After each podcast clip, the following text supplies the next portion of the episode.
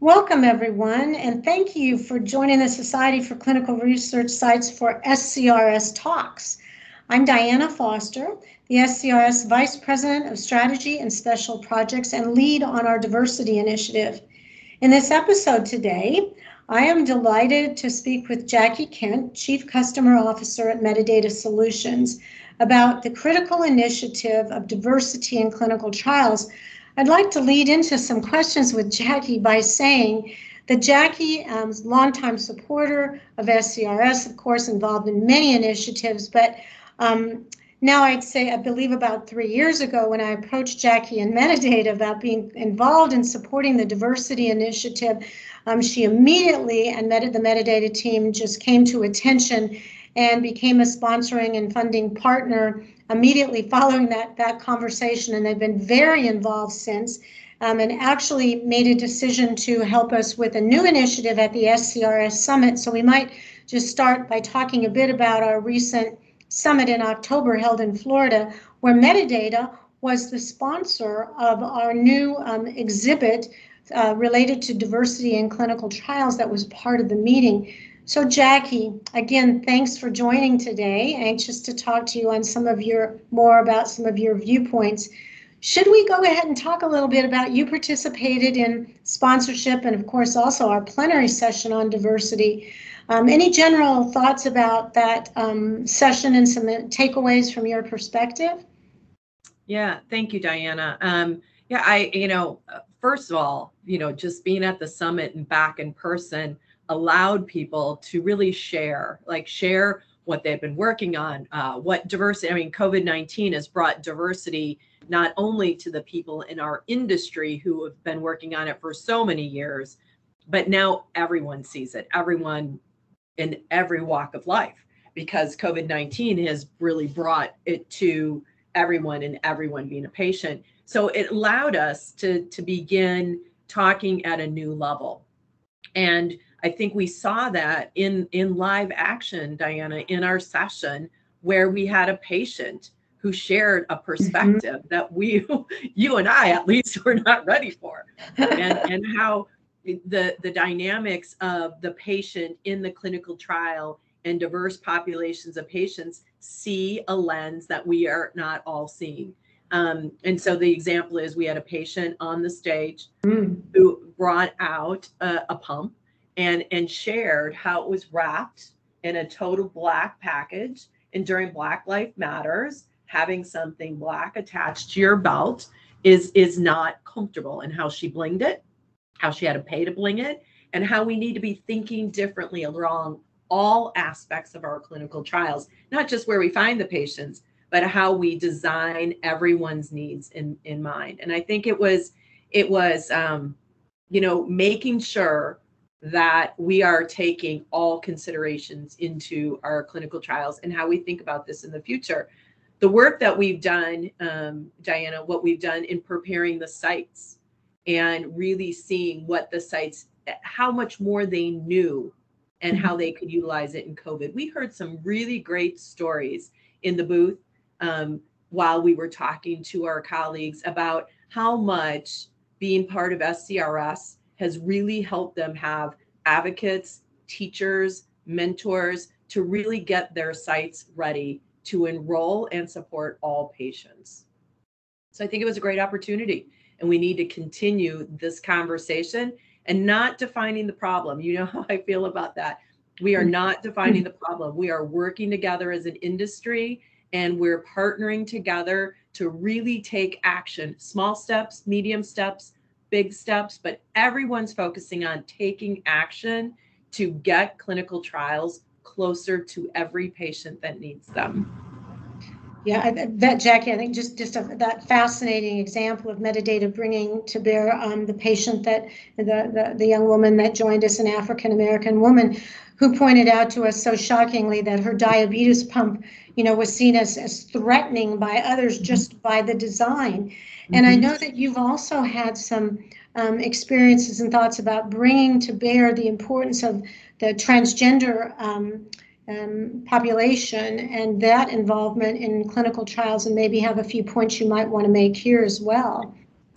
Yeah, I mean, we've we've talked about um, our diversity initiatives and have been very focused on on um, ethnicity, um, on on you know skin color and social economical features. Um, this this was a whole new um, enlightening, I would say, educating moment for me when I was part of a group that interviewed um, some transgender patients who mm-hmm. really struggled through their clinical trial journey with mm-hmm. the basic of the the consent form said male or female. It didn't say biologically assigned versus identified as. It didn't give an opportunity to do anything but male or female.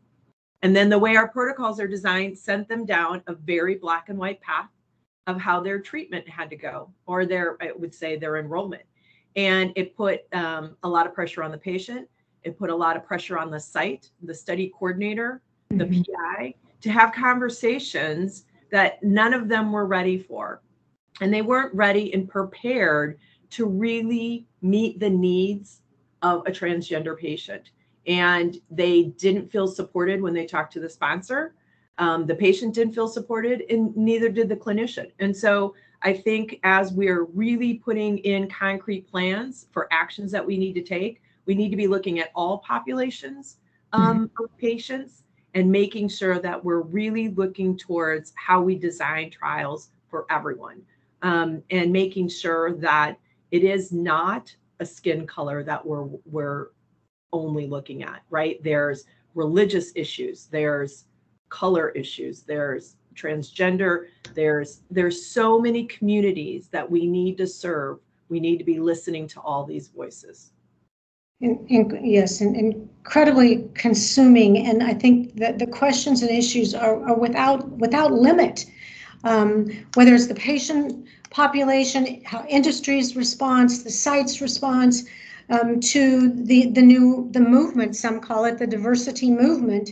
And I'm I'm wondering if we switch gears a minute.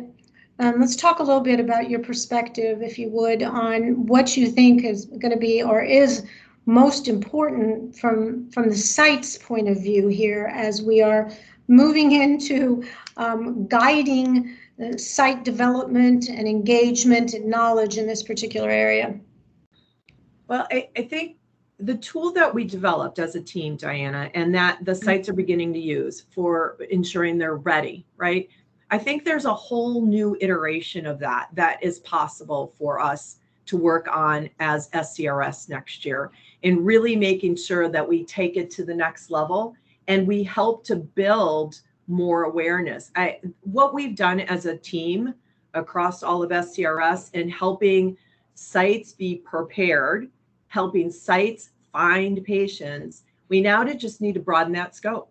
And, and I believe that everyone is ready, everyone is willing.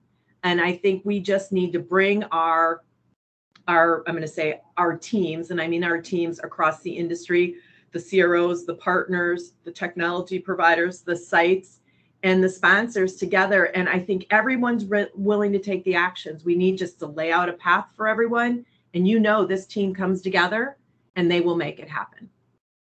And I think, um, yeah, the, you, you, mentioned, Jackie, the diversity site assessment tool that our team, our working group of some for almost 40 people now has worked on over the last five years has now become the industry gold standard for site assessment. We see companies coming to the table such as PPD, uh, for example, stating that the, the completion of this tool will become mandatory for the, the research sites that are part of their network. And um, your point about where, how do we take this to the next level? We're so anxious for industry to have knowledge and awareness of this important tool. I'd be interested in any thoughts you might have about how you see, for example, that this the instrument, let's just continue to talk about that for another couple of minutes, how Medidata would reinforce in your world the use of such an instrument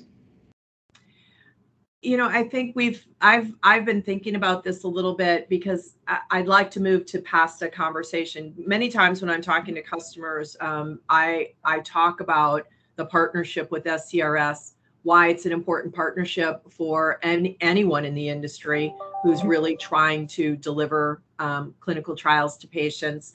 And what what I'd like to see is is all of us to be having that tool as part of our conversations, having it as part of our presentations.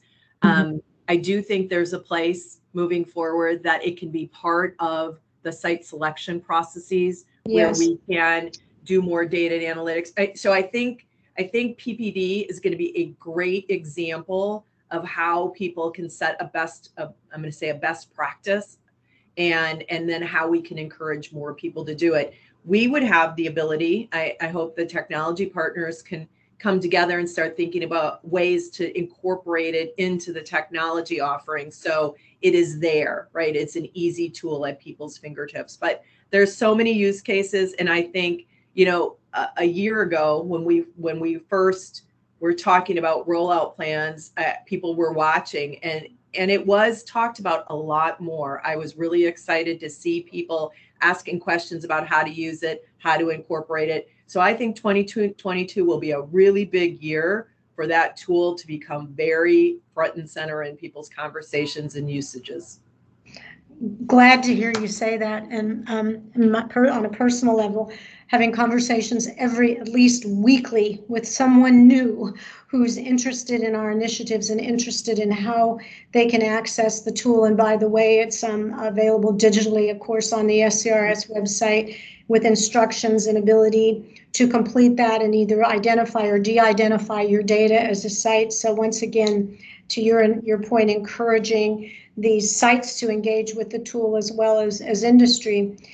We talked a little bit earlier about that your your perspective has been um, I know front and center always in my mind as as a member of the working group as far as your your position on moving the needle operationalizing this concept. We are well beyond dialogue. Um, and and how do you see? Do you have thoughts about what what highlights for you, or what comes to front and center in your mind regarding what's important in the oper, oper, operationalization of this concept? I think when I when I trying to think about what 2022 is going to bring to us.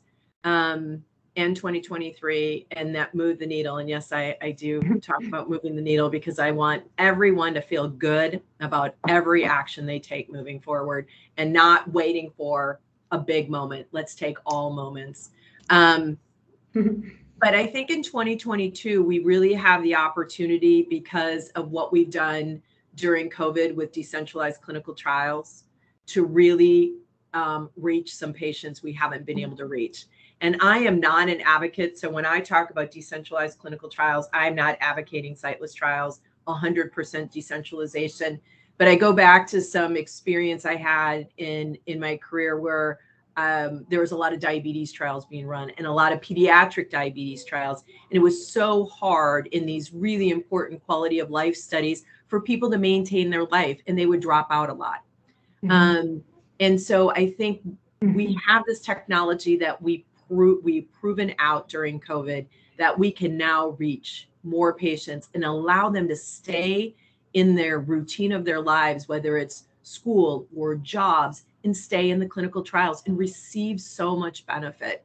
And so I'm hoping we really focus on how we can continue what we learned in COVID to really move the needle next year because the more we can reach patients with technology and allow them to finish and complete a study, the more we're going to gain through that those technology plays and then we can go back and start thinking about what can we do on top of that how can we not only use the technology but how can we bring the patient and the healthcare provider closer together whether it's the use of technology or it's using more IRO capability. There's so much out there when we marry the people, the healthcare providers, and the technology with the patient and bring that together that we can start doing.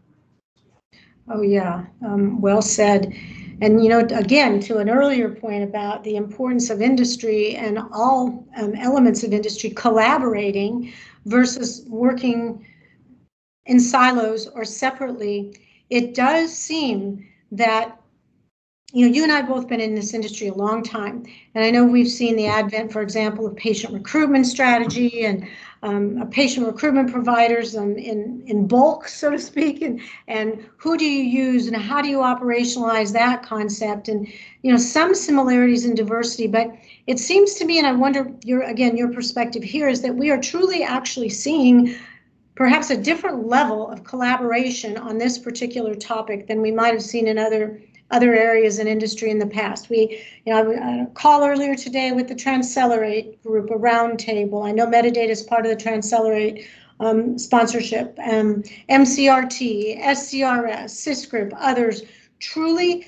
appearing to want to, this is such a big issue to tackle, to collaborate. What are your thoughts about where we'll see collaboration going? Well, I'm a I'm a part of a few of those consortiums, mm-hmm. right? We know that that you and I work together in all all different um, areas besides SCRS and in the industry.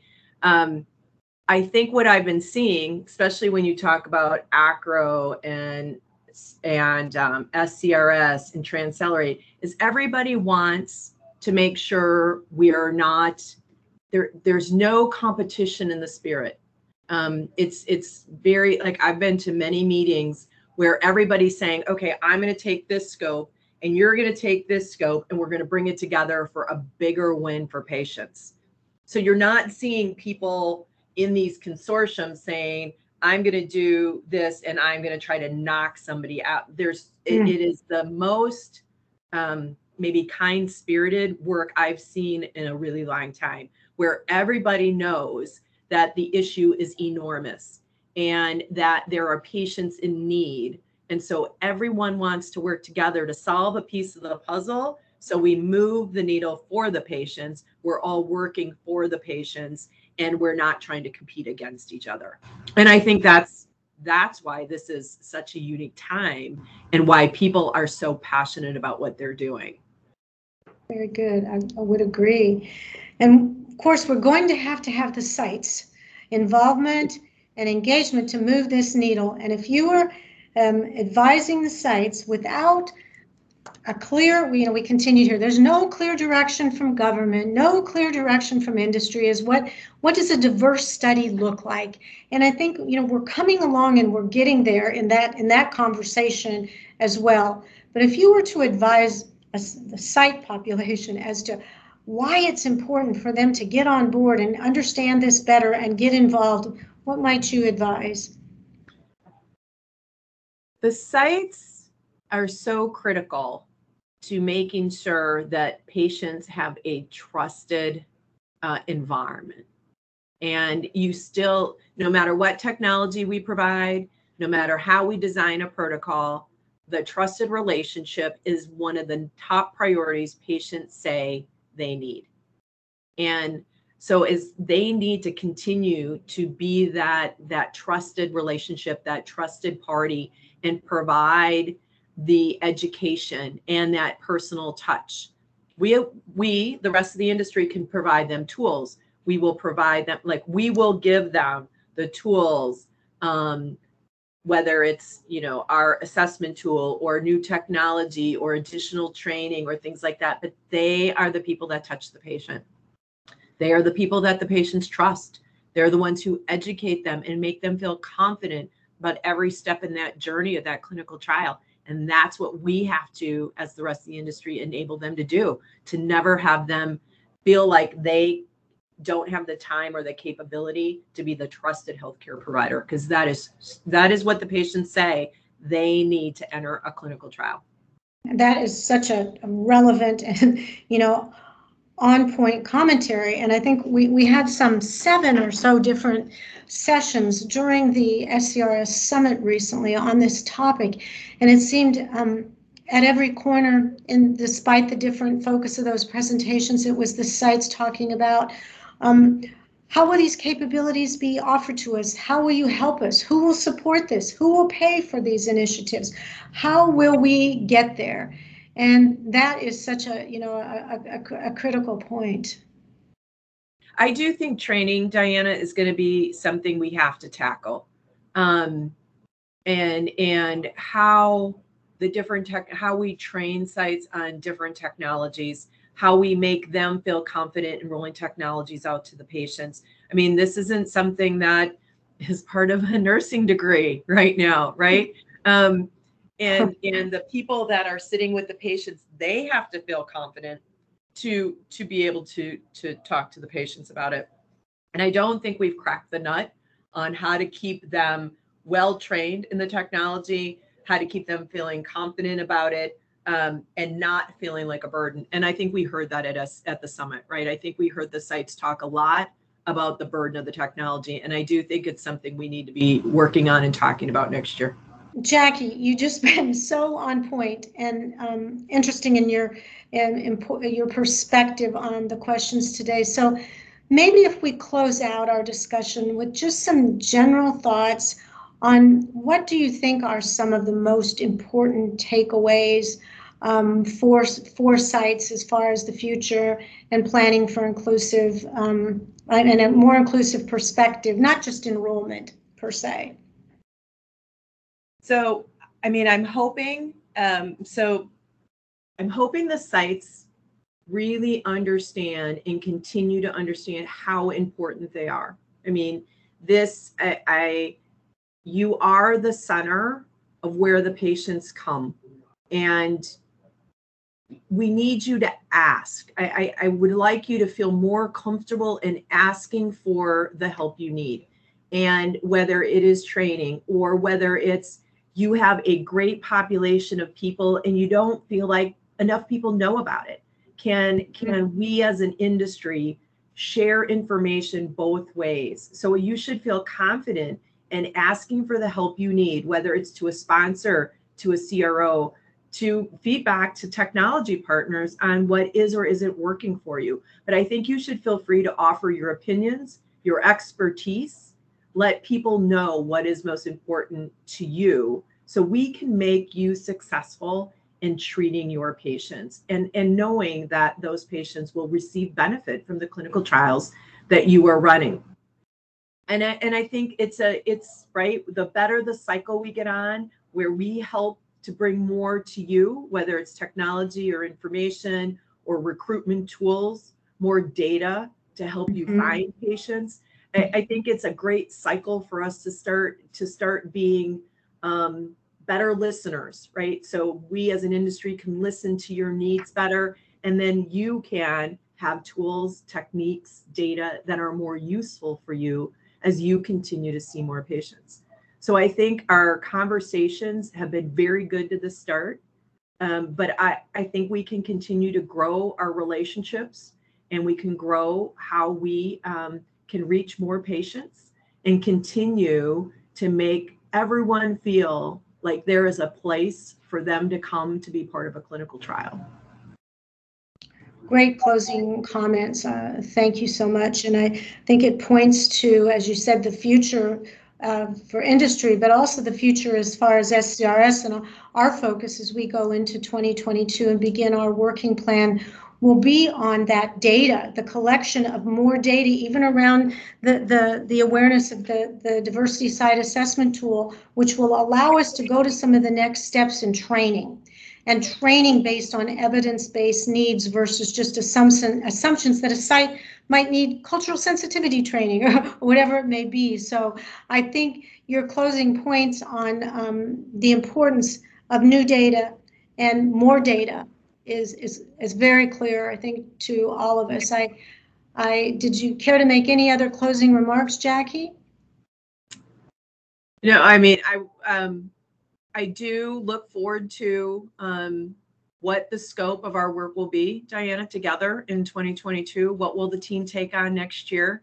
What will be the priority items? I think it'll be a great, exciting year um, to watch the tool go into action and to collect data to see where we can go next. So I, I look forward to um, the next steps and remaining um, very active with the program. Thank you so much. And again, thank you personally and to Medidata and for taking time for this podcast interview today. Um, I wish you uh, well in the endeavors that you continue to support within Medidata in this and other areas. So thank you so much. Thanks.